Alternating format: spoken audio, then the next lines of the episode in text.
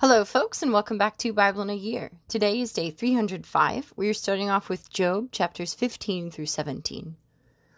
Then Eliphaz the Temanite answered, Should a wise man answer with windy knowledge, and fill himself with the east wind? Should he argue in unprofitable talk, or in words with which he can do no good? But you are doing away with the fear of God, and hindering meditation before God. For your iniquity teaches your mouth, and you choose the tongue of the crafty. Your own mouth condemns you, and not I. Your own lips testify against you. Are you the first man that was born? Or were you brought forth before the hills? Have you listened to the counsel of God, and do you limit wisdom to yourself? What do you know that we do not know? What do you understand that is not clear to us? Both the gray haired and the aged are among us, older than your father. Are the consolations of God too small for you, or the word that deals gently with you?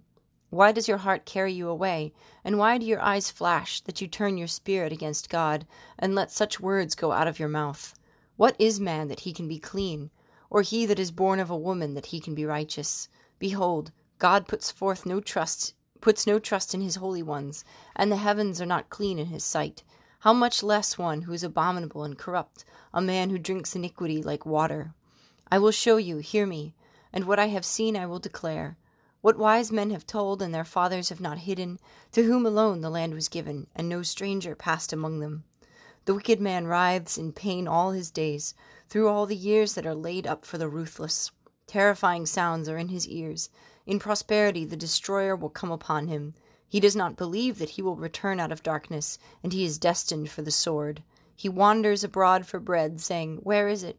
He knows that a day of darkness is ready at his hand.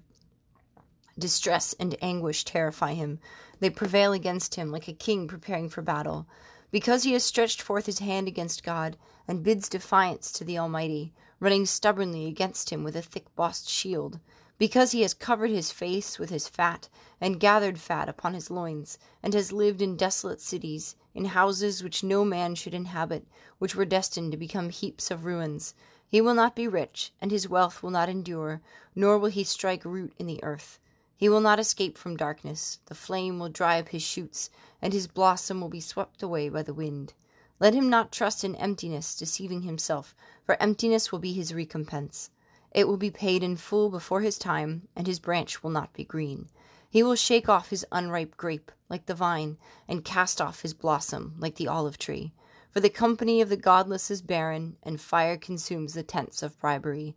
They conceive mischief and bring forth evil, and their heart prepares deceit.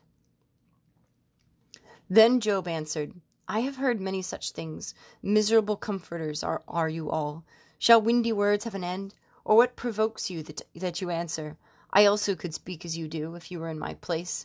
I could join words together against you and shake my head at you. I could strengthen you with my mouth, and the solace of my lips would assuage your pain. If I speak, my pain is not assuaged. If I forbear, how much of it leaves me? Surely now God has worn me out.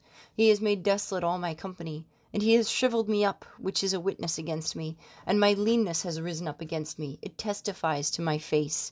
He has torn me in his wrath, and hated me. He has gnashed my teeth at me. My adversary sharpens his eyes against me.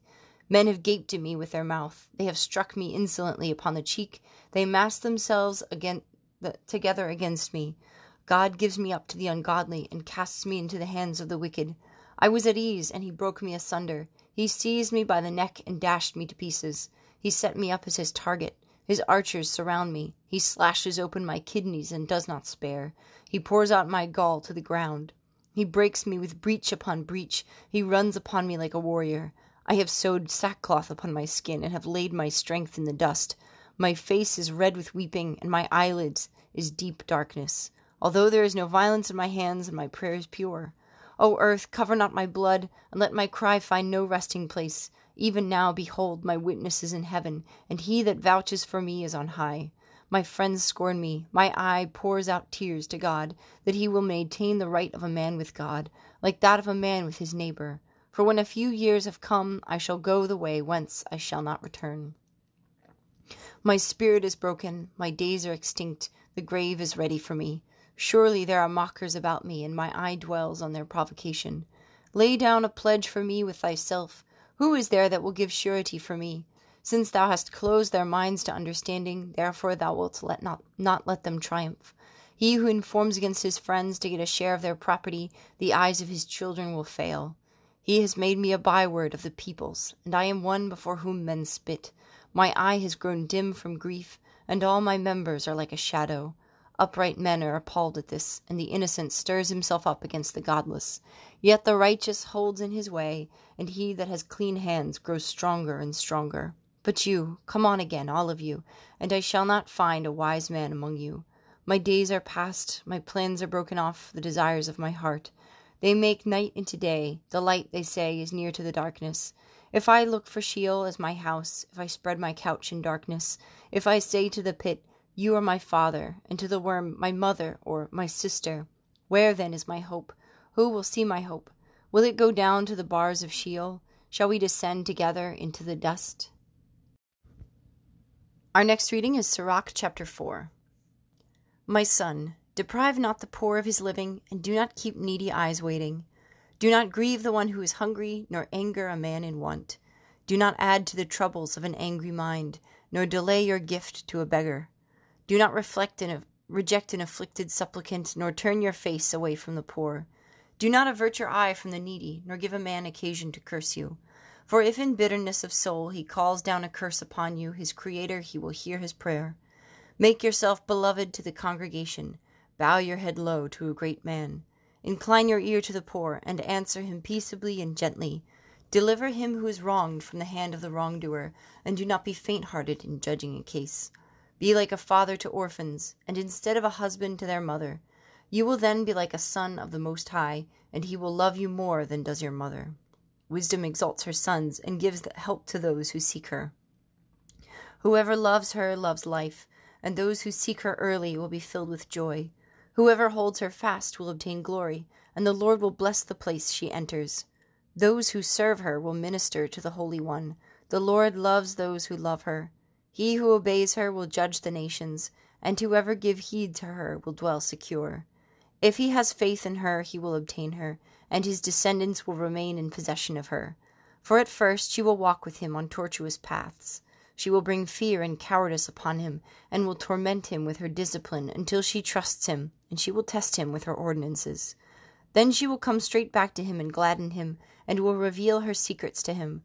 If he goes astray, she will forsake him and hand him over to his ruin. Observe the right time, and beware of evil, and do not bring shame on yourself. For there is a shame which brings sin, and there is a shame which is glory and favor. Do not show partiality to your own harm, or deference to your downfall. Do not refrain from speaking at the crucial time, and do not hide your wisdom, for wisdom is known through speech, and education through the words of the tongue. Never speak against the truth, but be mindful of your ignorance. Do not be ashamed to confess your sins, and do not try to stop the current of a river. Do not subject yourself to a foolish fellow, nor show partiality to a ruler. Strive even to death for the truth, and the Lord God will fight for you. Do not be reckless in your speech, or sluggish and remiss in your deeds. Do not be like a lion in your home, nor be a fault finder with your servants. Let not your hand be extended to receive, but withdrawn when it is time to repay. Our last reading for today is Luke chapter 16, verses 16 to 31. The law and the prophets were until John. Since then, the good news of the kingdom of God is preached, and every one enters it violently. But it is easier for heaven and earth to pass away than for one dot of the law to become void. Everyone who divorces his wife and marries another commits adultery and he who marries a woman divorced from her husband commits adultery. There was a rich man, who was clothed in purple and fine linen, and who feasted sumptuously every day. And at his gate lay a poor man named Lazarus, full of sores, who desired to be fed with what fell from the rich man's table. Moreover, the dogs came and licked his sores. The poor man died, and was carried by the angels to Abraham's bosom. The rich man also died, and was buried. And in Hades, being in torment, he lifted up his eyes, and saw Abraham far off, and Lazarus at his bosom.